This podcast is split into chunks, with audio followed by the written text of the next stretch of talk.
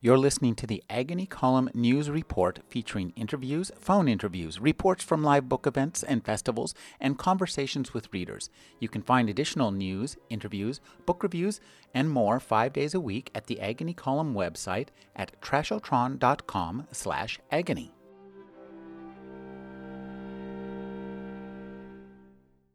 Dalal Mawad is an independent, award-winning Lebanese journalist based in Paris, France. She's working as a freelance uh, producer for CNN. She's been an AP reporter, and her new book is All She Lost The Explosion in Lebanon, The Collapse of a Nation, and the Women Who Survived. Thank you for joining me, Dalal. Thank you, Rick, for having me on the show. This is a fascinating book. In a sense, I felt like you worked like Philip Glass, just taking one thing idea and kind of repeating it and changing it slightly. In that you, um, after the explosion in uh, Beirut, you interviewed women and asked them what happened, the survivors, and asked them what happened. But it's so much more than that book because you also weave in there a history that you researched, wrote, and created. Uh, how did the that structure arrive? Because it's very beautifully done. Was it? Did you know you were going to write the history? Uh, that's a very good question, Rick. No, initially I went there to um, document the explosion. I was there on that day and I was working for the AP. Um, I did a lot of stories, video and uh, print stories, and I got to know some of the victims and, and their families. And so the book initially started as, um, you know, something that would be focused on the Beirut explosion. And then when I started uh, sitting with these women, uh, um, I mean, I had already decided I wanted it to be a women led narrative because, in my opinion, uh, history is rarely written and told from the perspective of women. And this is why I chose, you know, to, to focus on, on a women's lens. But then when I sat down with them, I realized that, you know, their stories encompass so many other themes. And they were survivors not just of that today, of that explosion, but also of Lebanon's modern history, of the recent and unprecedented collapse of, of my country, the financial and economic collapse since 2019. And more than that, these women were survivors of endless cycles of violence and the trauma uh, was so strong in most of you know the, the, the women that I that I that I met, and they hadn't really uh, overcome their their trauma. They hadn't healed from uh, their wounds, from the wounds of the past. So many of them would bring up, uh, you know, cycles of violence from the civil war, the Lebanese civil war between 75 and 1990, or uh, wars with um, with Israel, and um, I thought, you know, each of these women, yes, was a survivor of the Beirut explosion, but bringing them together actually tells a, a, wider, a bigger picture. And that's the recent history of, of Lebanon and how the Lebanese, not just the, the women, but the Lebanese are really doomed to go through violence again and again because of impunity. And maybe you'll get to that. That's the main theme of, of my book impunity and the lack of justice you spoke that many of the women had suffered trauma before the explosion and had not recovered from the first trauma when they were subjected to the second trauma. I have to ask have you recovered from the trauma of the explosion that you experienced? I don't think the Lebanese ever recover from their traumas. That includes me because, as, as you mentioned, there's one trauma that piles up on top of another before you have time to heal. Uh, these women um, have survived the civil war. They've survived domestic violence in some cases. They've survived political assassinations, bouts of instability, an economic crisis, and then the Beirut explosion. Really, it's um, it's too much. It's too much to to bear. And personally, I, I would say I'm lucky because on that day I was not physically hurt and, and my house was was not damaged. But um, you know friends of mine have have been have been killed. I know a lot of uh, people who uh, who died or were injured on on that day. It's a traumatic experience for every lebanese whether you were in beirut or not uh, that day and it's a burden that you carry on. I talk about the survivor's guilt. Why did i survive when others have, have died? Why was i lucky when others were not? Just the day before my daughter and my mother were next to the beirut at the exact same time uh, you know the explosion happened the, the next day so it was sheer luck and a lot of us lebanese felt this way um, I, I would say i've processed what happened maybe more than others and this book has helped me somehow but i don't think we'll ever recover mostly because there has been no truth and justice. Uh, we keep saying we will not forgive and we will not forget, especially as long as there's no justice. This was the largest non nuclear explosion ever caused by humans on Earth. Talk about how big this was and, and the import of the size just because it extended the effect over so far so many people and was so severe for the people who were there closer that's true. It is one of the largest non nuclear explosions in history. The destruction really went beyond Beirut, the city itself. I remember driving that morning from outside of Beirut and seeing damage outside of the capital. And I just couldn't believe it. We're talking about 20 kilometers away from. From, from the city and there was you know broken glass and, and damaged buildings almost half of the city was destroyed on, on that day. We're talking about you know the, the, this is the the physical uh, damage. But i think the human toll is is the worst. More than 220 people uh, were killed about 6000 injured some of them sustaining lifetime um, injuries. And and i think this is something you would hear from a lot of lebanese. Even if you were not physically wounded something is broken in you uh, broken uh, forever. Um, the explosion was caused by a consignment of ammonium nitrate. It's a highly explosive fertilizer that was stored in the port of Beirut for more than six years. And really, this is criminal negligence because there's enough evidence that shows that Lebanese officials knew how dangerous this was and did not take appropriate action to move it, to safely store it, or to get rid of it. Um, and yeah it was i describe very vividly the the, the destruction and, and and it's it's in the book. Um, but basically you know a lot of buildings in beirut turned into just like naked columns there was nothing left but concrete uh, windows were shattered and and you know a lot of people were killed because of the glass uh, that blew up on on on that day. Cars were hammered there was debris and wreckage all over. It was very hard to get around uh, the city, and it was complete chaos in the first hours. Uh, a lot of hospitals were destroyed, and I focus a lot on that. I interview doctors and, and nurses. You know, hospitals are places, safe spaces where you're supposed to go to get treated, and they turned into hell really on on, on that day. One of the uh, things about this book is the narratives. Talk about doing the interviews with these women and then recreating the narratives that you create, the stories. This is a collection of stories that itself it's like one of those pictures of food where food forms a human figure. This is a collection of stories, very painful stories, that built up a portrait of a very painful nation. And this is a, a nation that once was proud, was modern, was revered for its democratic institutions and its ability, you know, the, the beautiful landscape. This was a, a beautiful place. True. And I think these women in many ways reflect the state of Lebanon today. They're they're hurting um, you know, their lives have been shattered. Today, Lebanon is a failed state. It's a collapsed nation. Um, and not much is being done to save it by the political establishment. I sat down with these women for very long hours. Some of them I, uh, you know, went to see more than once.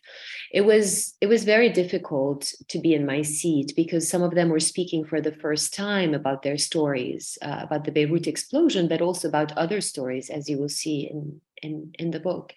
A lot of them, um, you know, ha- hadn't healed, have not even healed to this day. So they're still processing.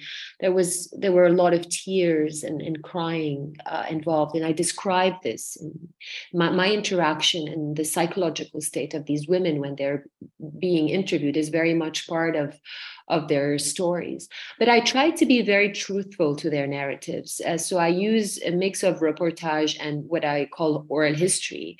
And so a lot of um, their stories are chunks from their narrations as is that I have not really censored or changed much, even if a woman makes a mistake or repeats a word or I've left it as is because I think it's um, it, it, it represents really what what this women's story is and what she's trying to to convey. So I tried um, for these women to own their narratives as much as possible, and this is why I use um, oral history uh, somehow.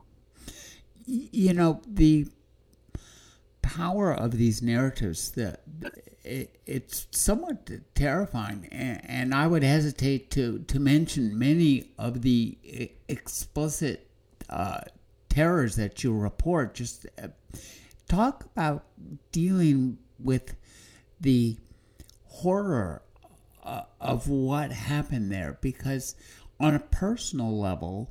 And these stories are all on a very personal level. These people witnessed horrors that are almost unimaginable. And for you as a journalist, you are re witnessing them as these people tell the stories. They are right there in the room with you. How do you keep from being a, a sponge and yet you want to be a sponge to absorb these stories to inform your greater narrative? So, interviewing these women was not easy, as I said, being in my seat. Um, this story, specifically the Beirut blast story, was one of the hardest, if not the hardest, assignment I've covered as a journalist because it felt so personal. It was very hard to distance myself uh, from that story because it affected me, it affected my family, it it affected the people that I love. And so sitting with these women, I really couldn't just sit and, you know, listen and then go on just, you know, to tell their stories and, and life is normal. I took with me these stories. I'm still connected to many of these women. I cried in, in the interviews. I tried to help some of them beyond, you know, telling their uh, their stories um, it had a, a, psychological toll on me. Although I would like to think that as a journalist, I've been trained and by now I know how to cope uh, because I've covered conflict before, displacement, refugees. Um, and yet, as I mentioned in the book, in the aftermath of the research, um, you know, I suffered from insomnia. It, it, really got to me because, as you said, there was too much horror uh, in these stories.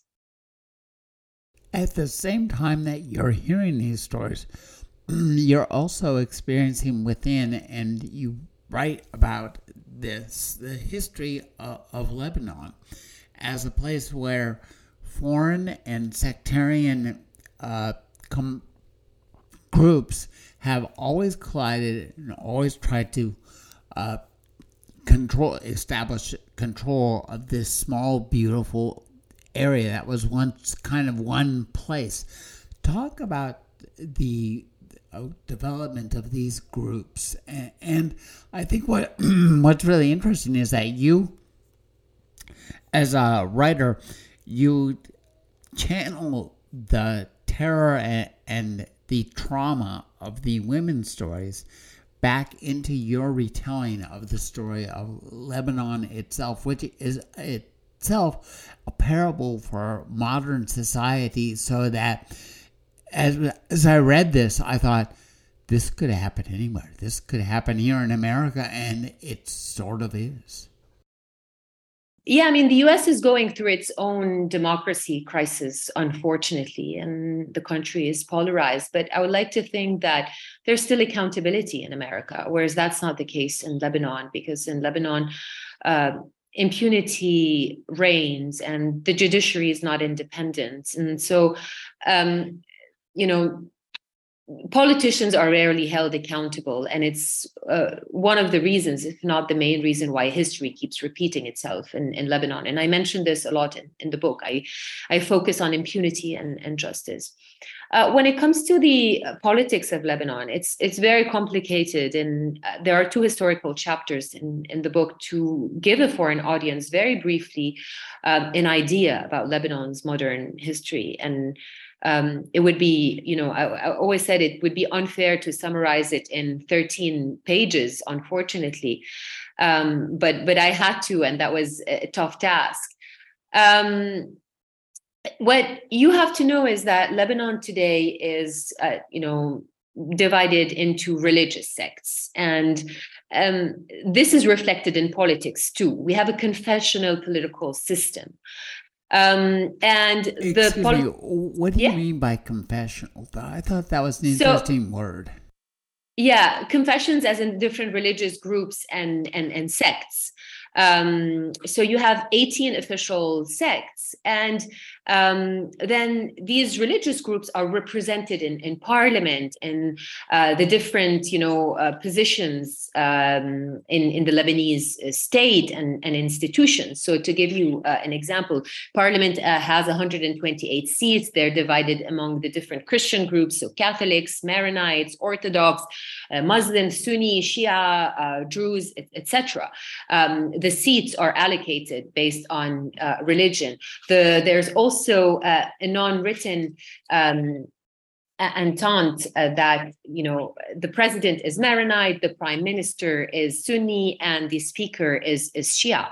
Um, and unfortunately, you know, and I say this in the book, it might sound as you know this is a fair power sharing system because you know everyone is is represented, but it ended up um, you know turning the Lebanese state into a very dysfunctional uh, state. Uh, and I talk about this. I describe Lebanon as a dysfunctional uh, compromise. And it enabled a lot of foreign interference also in Lebanese affairs at the behest and at the request of the Lebanese. And this is what I describe since, you know, the 16th century to, to this day, there was always regional and international interference. And so Lebanon was never really independent and sovereign. Um, in addition, today, the political establishment is mostly made uh, at least you know the, the heads of these religious communities politically are former warlords. They're warlords who led the civil war between 75 and 1990 and when the war ended just um, voted on a law to give amnesty to themselves you know without being held accountable. There's one guy who only went uh, to prison and that's for political uh, reasons. Not that he's innocent but the rest should go to prison as well. Uh, so just to give you an idea and after the explosion, um, there were parliamentary elections, and there's a chapter um, about that where there was a lot of hope that you know the Lebanese would elect new blood, new politicians, and they did, but it wasn't enough. There were about uh, 10 to 13 new MPs that were um, elected. And this was the result of an uprising that started in 2019 before the explosion. I, I don't want to like uh, confuse our, our listeners but there's a very simple chapter where, where, where i explained that. And unfortunately that wasn't enough because today it feels like the political elite keeps uh, reproducing itself. And uh, this political establishment, although Lebanon has collapsed and it's going through uh, one of the worst economic crises um, since the 19th century, uh, as per the World Bank, these politicians are not doing anything to save uh, Lebanon. They're just wasting time. They've saved they've saved themselves, if I can say. Um, but you know, there were no economic uh, reforms. Nothing was was done to uh, give people back their money. This is what I also mentioned. A lot of women in the book lost their savings. All of us as Lebanese were victims of a Ponzi scheme, um, where you know one day we woke up and all of our deposits and savings were gone. And this was engineered by the political establishment, the central bank governor who's allied and affiliated to them, and the commercial banks who also have politicians as shareholders and you know on their boards of directors, etc. Um, but in a nutshell, this is a political class that survived because of impunity and lack of accountability. And it's really mind boggling for a foreigner to see that some of these politicians have been there for decades decades. I think our speaker is the longest you know serving speaker of parliament in the world. Um, and he was re-elected um, after these recent elections two years ago. So nothing really changes. You know this also comes out in the investigation into the explosion and there essentially has been none. You did some work, and the work you did exposed some stuff that just seems kind of uh, mind boggling and terrifying because it looks as if uh, Vladimir Putin is involved storing these uh, explosives. And these explosives were stored in a manner that almost seems as if they were meant to explode. And that's extremely uh, scary, especially with regards to the results which your women tell us so powerfully and so beautifully.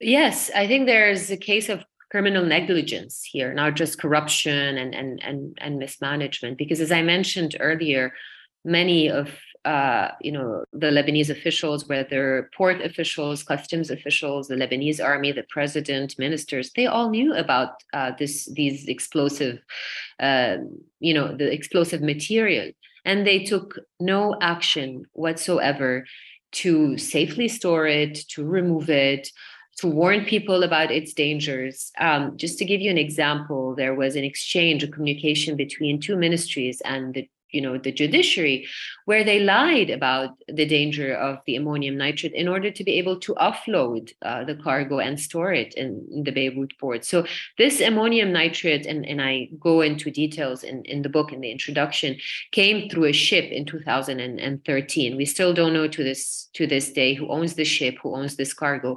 And it was offloaded eventually um, and stored in the beirut port in early 2014 and then from 2014 to 2020, it sat there in this warehouse that, that blew up. And according to forensic experts, it was stored with other explosive materials such as fireworks, acid, uh, tires, um, etc. And there was a fire rick that preceded the explosion uh, about uh, 20 minutes before the explosion. And we also still don't know, four years on, what caused this fire. So many questions remain unanswered. Why was it stored there? What caused the fire? Who owned the ammonium nitrate?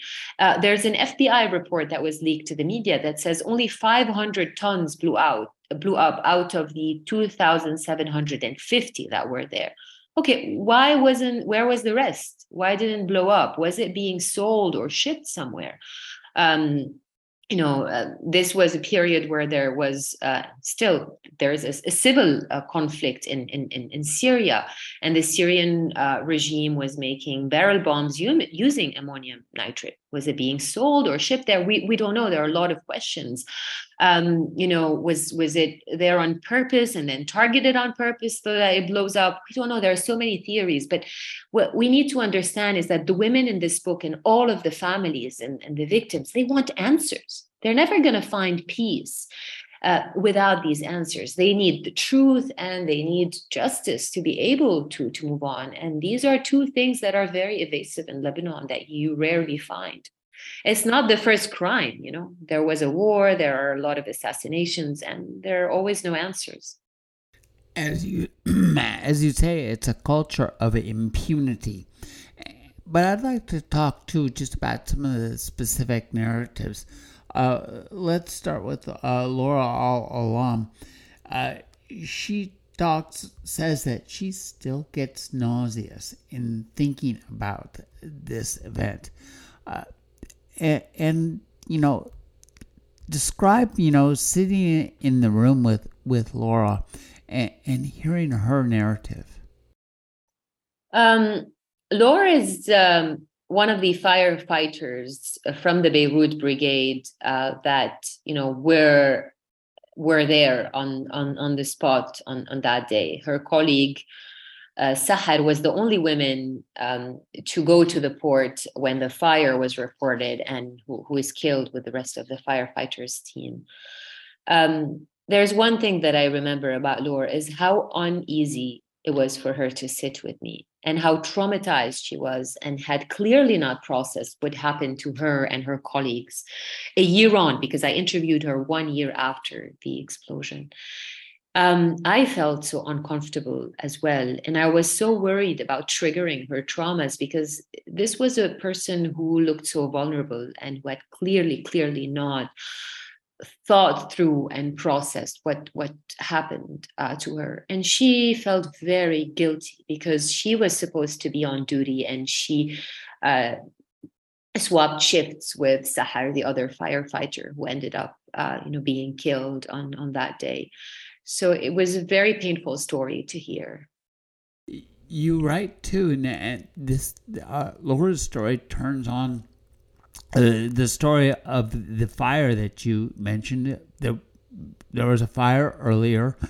You, you and everybody else in Beirut saw the the clouds of smoke coming out. Was were wondering what was going on and a fire brigade was sent to investigate this to put out the fire without being told that they were essentially walking into a bomb and mm. they were all killed. Talk about the other women who, you know, you interviewed who were, you know, affected by the, this fire and the people who went there.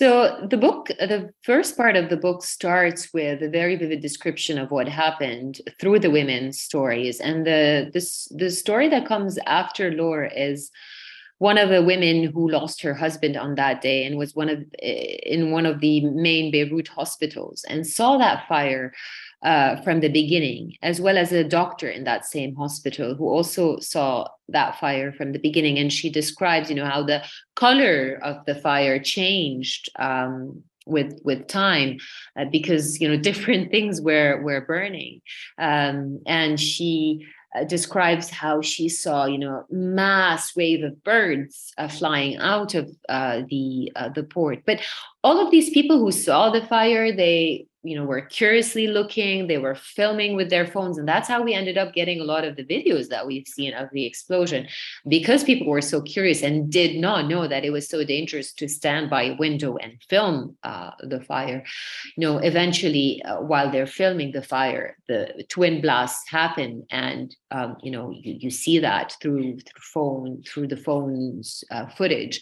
It's um, it's mind-blowing. If, if you look look up there are a lot of videos uh, online online. It's uh, they're painful for the Lebanese to to watch, but it gives you an idea about you know how how huge um, the explosion was. It really looks like a nuclear um, explosion with this huge mushroom billowing above the, the Beirut uh, uh, sky. But the fire lasted for quite some time, and this is what the women say about 20 minutes at least and everyone was just watching and filming and you know the um, the firefighters brigade told me also, and I say this in the book, that um, it took a while for them to get calls about the fire, for the fire to get reported. They they went there as soon as they got the calls, but it had been on for for a while, and it's insane because you know you would expect port officials, um, you know, who knew what was in that warehouse uh, to do something. They could have used the firefighters instead of sending them to their death to evacuate people from their homes, to tell people to open their doors and windows so they wouldn't blow up. A lot of uh, officials knew how dangerous this was, and nothing was done. Absolutely nothing whereas it could have saved a lot of lives. You had like a window of about 40 minutes, I think, um, you know, since the onset of, of the fire and until the second explosion, because they were twin blasts. I think it, it, the scenes set and the stories told by the women who are in the hospitals are particularly upsetting because for them there was they were in a place that was supposed to save people and you talk about people going from one hospital to another to another because all of the hospitals are full, and these are people who are seriously injured and terrifyingly so. Um, how does the do the stories of these women um, who you know are are not in a position of power in Lebanese society the they these stories carry more power in a sense than any man ever wielded in terms of like trying to do something. Yeah um, you're right. And i think you know in the first part of, of the book I, I the women's stories really focus on that stamina and perseverance to get out of you know whatever situation they were and to to seek help despite the chaos despite you know the destruction of the hospitals. And i think one great example and i if if people buy the book uh, they they should read that chapter is the chapter about the nurse pamela who carried three premature babies she saved from an incubator and walked with these babies for an hour and a half until she reached safety and put them in one incubator, all three of them. She reached a hospital outside of Beirut. Because to give you an idea, people had to drive all the way to the north or to the south uh, or to the northeast of Lebanon to find a hospital. That's how overwhelmed the public health sector and the private hospitals were on, on, on that day. Because remember, uh, in 2020, Lebanon was already reeling under the burden of the economic crisis. So these hospitals were already suffering from the financial collapse of, of Lebanon. And just imagine, you know, with the Beirut blast, in what state they were, and all these injured and, and dead people, um, it was very chaotic. And uh, you feel that when you read uh, these stories. You but then these women would not stop. Uh, they would go on and on and on, as, as I said, until they, they found someone to help them. The strength displayed by the women is really amazing. And it's these are like, really, as you indicated when you talk about uh, Stephanie, the nurse who carried the three babies, uh, these were physical feats. And this is a book I, I think is really interesting in the sense of the physicality uh, of the experience. This is uh, uh, something that affected both the body but also the mind as well, and, and y- also your mind as a reporter. Uh, yeah, of course. As, as I said, you know, it's um, it's physical, it's psychological. These are stories that you know I think they have a toll and, and a burden also on the reader, Rick. A lot of people who've read the book, they told me it was very heavy. It was very heavy to read. They had to stop. They had to stop maybe for a day or two. They had to take breaks because even if you've never been to Lebanon and you don't know much about the country or the Beirut blast, um, and you don't know the women in, in the book, it's it will affect you. And it's the way it's affected me and it's affected every person who's who's read it. But this is the purpose i think because this is it's really portraying the reality of how painful things were on that day and in the aftermath for the lebanese. And they still are to, to this day. So yeah it's it's it's it's it's a burden i would say now, you write one powerful and dominant group at the port is the armed Shia militant group Hezbollah, which is backed by Iran and is considered to be stronger than Lebanon's national army, controlling decisions of war and peace and interfering in regional proxy wars, including the one in neighboring Syria. Talk about the kind of what's interesting to me is my perception of these groups is has always been as you know kind of like war groups, but you, you your description of of their effect in Lebanon is one of corruption and crime, so that they seem more like a, a kind of a mafia than, than, than a group dedicated to war. Yeah, that's the case not just of Hezbollah. Uh, I think Hezbollah um, stands out because um, you know they are acting as an armed group. Uh, they are considered uh, by uh, some Lebanese as a resistance uh, group. Uh, they have weapons that are um, you know it's it's a huge arsenal, probably the largest in, in, in the world for a non-military, uh, for a non-state actor, sorry. Um, so this is what other political parties in Lebanon uh, don't have. Um, and in, when it comes to the Beirut port itself, um, although Hezbollah has denied this, we know that the port is has a strategic and milita- is a military asset for uh, for them uh, for imports and exports of, of, of weapons. Uh, but I would say the mafia is is a, very accurate description of all the political establishment in, in Lebanon, not just Hezbollah, the rest of the political parties as, as well. Uh, this is how they they behave. It's corruption. It's uh, you know criminal um, and uh, it's it's not just one mafia it's different mafias you know and uh, they kind of uh, work together as well and they protect um, each other um, and I think the, the port uh, of Beirut itself is a perfect example. It's a microcosm of the corruption of, of this mafia. They share the spoils of the port and the revenues of the port among themselves, you know, through tax evasion, you know, customs duties evasion, uh, appointing officials who are affiliated uh, to, to, them. So, just to give you an example, on the day of the explosion, the head of the Beirut port was affiliated to the former prime minister, uh, Saad Hariri. The head of customs was affiliated to the former Lebanese uh, president, etc., etc. Um, and so, um, yeah, uh, it, this is how they run most institutions, uh, state institutions. They've jeopardized state institutions to serve their interests. Uh, they've built a, a patronage uh, a network using state institutions, so they're stronger than the state, um, and they use the states, you know, to to feed off from its uh, revenues.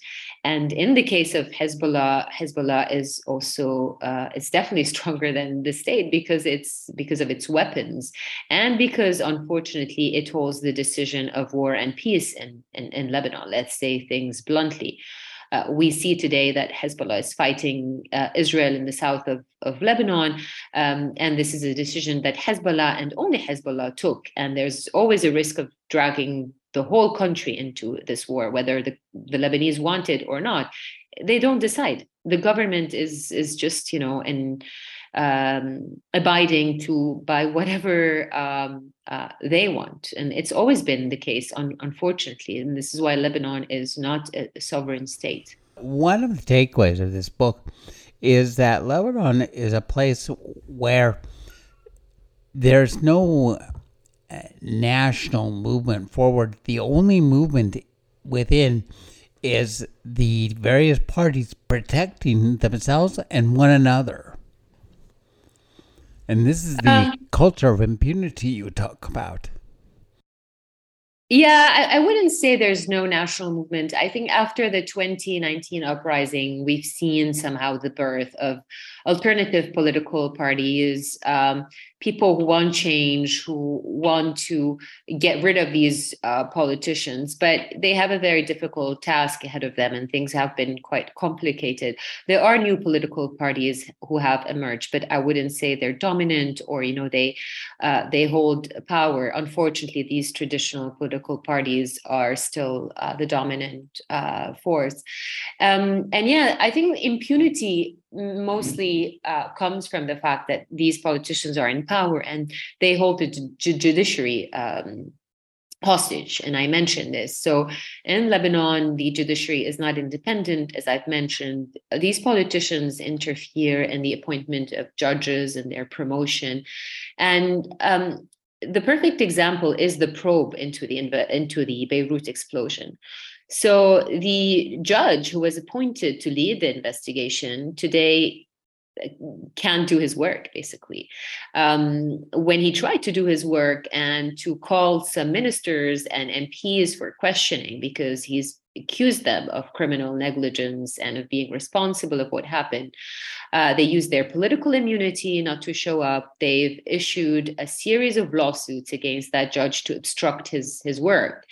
And um, a year ago, um, the public prosecutor of Lebanon, so that's the highest prosecutor, uh, goes ahead and files a, law, a lawsuit against that judge, and he releases all of the suspects that were detained um, since uh, August 2020. You know, who uh, were linked to the the explosion although they're not very uh, senior. And so today, the uh, national investigation is mm, going nowhere. Um, this judge is unable to do his work, and this is why the families of the victims are nowhere near knowing the truth and getting any kind of justice. Your book is a hearty dose of the truth, both for the readers and for uh, Lebanon itself. Uh, the narratives are so powerful uh, tell us a little bit about uh, Karine Matar and her, you know, uh, experience. Thousands flocked to medical centers outside uh, in Beirut. Many hospitals turned them down either because they were destroyed or overcrowded. This was a a scene that you know compounded tragedy on tragedy. The hospitals were destroyed, and they were no longer able to serve the people outside who were injured. Yeah, as I mentioned uh, earlier, uh, these hospitals were already suffering from the economic crisis that hit Lebanon in 2019. So they were suffering from shortages of supply. Doctors had already started uh, immigrating. Um, things were not um, going well. And then let's not forget the COVID 19 pandemic and the burden that had on, on hospitals who were becoming, you know, ill equipped and uh, short on, on money. And then the Beirut blast happens, and the explosion destroys Beirut's main hospitals. Uh, so these hospitals could no longer properly function and welcome uh, the the injured. And so uh, Lebanese did not know where to go anymore. They were driving for hours and hours. As I said, went all the way to the north or to the south or to the northeast to find functioning hospitals who could welcome them. And so for some people like Karine, uh, she had to drive for hours until she found a hospital that could take care of her injuries. And then she ended up getting surgery without anesthesia because there were none, without power. The doctor was using the, the phone to see what he was doing. Imagine, because power cuts were becoming more and more recurrent in Lebanon because of fuel shortage. I mean, I explained this in, in the book in further details. Um, but yeah, hospitals were disaster zones, really. And all of the doctors and nurses I've interviewed speak of what a hell it was to be in a hospital on that day and the horrible scenes they had to see. They had to turn down people because they could no longer take care of them. They had to, sh- you know, shut their doors and tell them, go, we, we can't have you in. Um, or, you know, operating without enough supplies. Um, uh, the you know Karine's surgery, for example, did not go very well, and to this day she can't properly move her hand uh, that was injured. It's um, it was it was catastrophic the situation of the hospitals, and it's why I decided to interview so many doctors and nurses in the book. One theme in this book is that something that kept Lebanon down before the blast was the were the constant power outages, and the, these power outages uh, are almost a, a villain in this book in that they make it everything harder before, during, and after the explosion. Yeah, I mean, I just mentioned the power outage and how the doctor was using the phone to uh, to operate on on Karine, and I did it on purpose to keep mentioning the power uh, outages um, in every single story because all of the women brought them up. And I did not want to remove that, although it can become redundant and repetitive at some point. But it shows you uh, what a toll this has on Lebanon and the Lebanese daily lives to this day. The, the power cuts go back to the civil war, um, but they were not fixed in the post war um, era. And the economic crisis that hit Lebanon in 2019 just made things uh, more complicated. So you would have maybe only two hours of, of power per day, uh, in some places, uh, none because of fuel shortages. Um, and the, the shortage was due to the depreciation of the Lebanese uh, pound and the inability to import uh, fuel.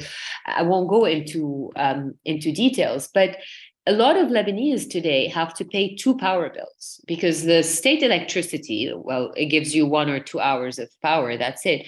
You have to pay for a private generator and that's a whole mafia because the private generator owners are making a lot of money and fuel became so expensive. So there are some women in the book who tell you their bill per month is like $500 for just you know a private generator for the fuel which is huge in, in, a, in a country uh, you know where 80% of people are under the poverty line. Um, and you know they barely make a hundred dollars a month. So just imagine. Um, and so a lot of people had to compromise. And uh, we went through a period at least when i was reporting there where people had no food in their fridges because they just there was no power or uh, food poisoning was was so common because food would get spoiled. Um, and businesses were affected. Everything was affected. Um, and after the explosion things just got worse because also electricité du liban you know the state power supplier its building was completely um, destroyed. Um, but unfortunately, Rick, to this day, the power shortage is has not been resolved, just like other issues one of the things we see in this book is that the women you interview are often suffering from grief, but it's not according to some neat five step plan. It's a grief that's overwhelming and uh, runs at a low but persistent level throughout their lives. Well, yeah it's again it's the absence of healing that i've mentioned at, at the beginning. Um, you know grief has different stages right? Um, it's but some of these women they haven't even grieved because they have not found justice and i say this. It's it's very hard to grieve for your loved ones before you have found out what really happened to them and before someone is held accountable for their unfair death.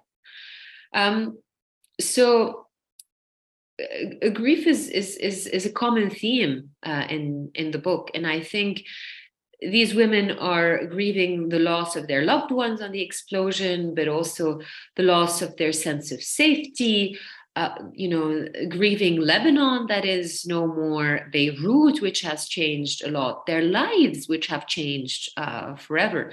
I myself went through a period where I was grieving because although I did not lose, you know, someone very close to me, I lost my country. My life changed forever. I moved to Paris because of the Beirut explosion. Um, and there's a Lebanon that I once knew that no longer exists, unfortunately you write about you were talking earlier about when Lebanese the Lebanese economy collapsed and essentially the banks stole all the money from the people who had it deposited there, and there are a couple of really powerful stories of uh, men who would go and try to rob a bank that was that had once held their savings just to get the money they were owed back. Yeah, um, some people attempted doing that. I would I wouldn't call it robbing a bank because you're basically uh, asking for your own money. Um, but there were very rare cases, and um, in in general, all of us lost our savings and deposits. And the sad story is because of uh, impunity and the way things are going, I am very highly skeptical uh, about you know getting anything uh, back. Uh, I lost my savings, so did my husband, so did my family. uh, is is very sad. Um, to this day, if you go to Lebanon, you will see that banks um, are shielded with these uh, huge uh, boards made of steel or wood because people started attacking banks. They were so desperate, they didn't know what, what else uh, to do. And banks are culprits for sure. Uh, they're behind this Ponzi scheme, which, which led to this financial collapse. But so is the central banks, so are the political parties, so all of them uh, together.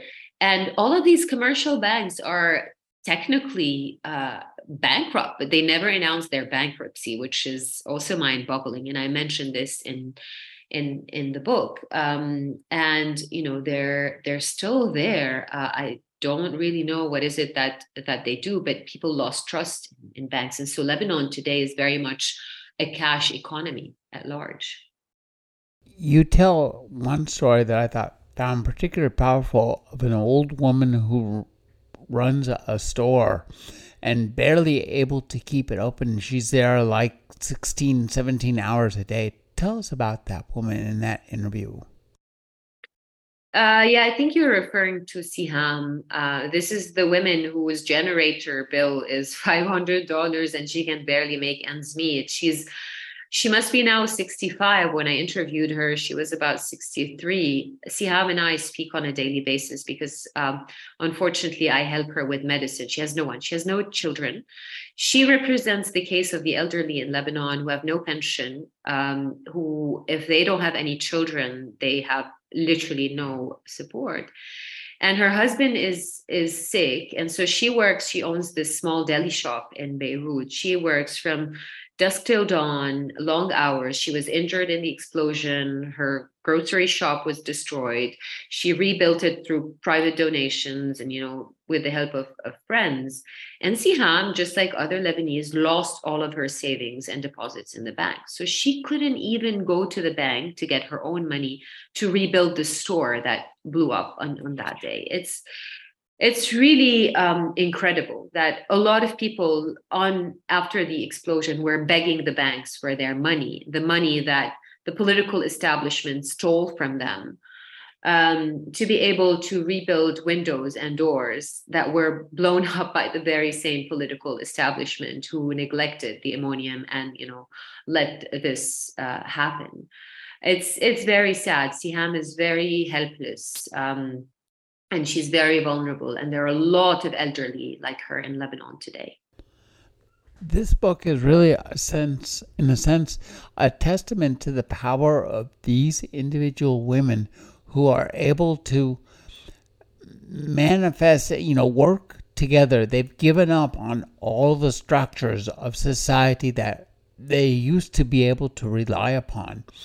Um, talk about uh, the you know collecting these stories, which are all stories of you know in a sense people who find themselves without any supporting structure in society, and how these women are recreating society one experience, one communication at a time. Yeah, that's true. I think they represent the wider Lebanese society who have to fend for themselves, unfortunately, and had to do that uh, during and after the explosion. Uh, it's it's incredible. Just to give you an example, some of these women were uh, cleaning rubble, looking for loved ones, uh, rebuilding because the state authorities were doing nothing. Um, and some of them, uh, despite everything they've lost, are today uh, finding ways to uh, give, give back to, to others, despite everything Lebanon has taken from them. So there's a woman in the book that has lost her daughter in the explosion and has started an initiative to help families in needs. Uh, another woman who also lost her daughter started an educational fund uh, to help kids in schools because, you know, of the financial crisis, you know, the, the there's a problem in the educational system. People can't afford to go to school. The dropouts are increasing etc uh, so it's it, they represent you know the lebanese society which has found ways to you know support itself um, without that state because the state is, is absent it's it's not there you mentioned that the best way to destroy the, a society is to destroy the means of education Yes, and this is my biggest worry for Lebanon today. I think there's a loss to generation uh, because of the crisis, because of the you know the dire situation in public schools. Um, that you know the future is at stake here, and it's being jeopardized because of the crisis in in the educational sector. Um, and I'm very worried. I'm very worried about this. Um, unfortunately, I think you know uh, this this generation, this young generation, has been through so much and is not getting uh, enough enough education. This book is a monument to the power of education and also to the power of the individual women like yourself who are still remaining, still care, still love the country of Lebanon.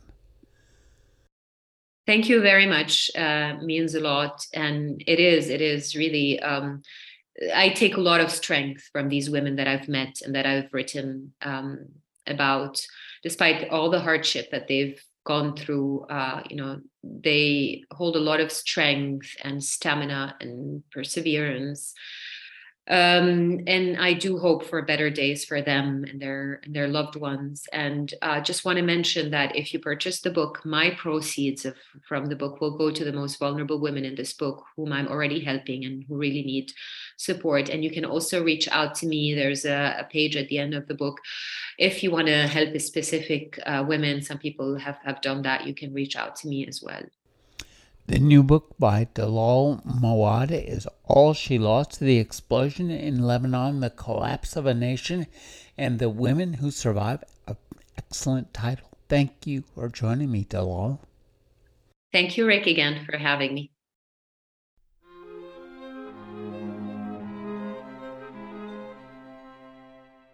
You're listening to the Agony Column News Report featuring interviews, phone interviews, reports from live book events and festivals, and conversations with readers. You can find additional news, interviews, book reviews, and more five days a week at the Agony Column website at trashotron.com slash agony.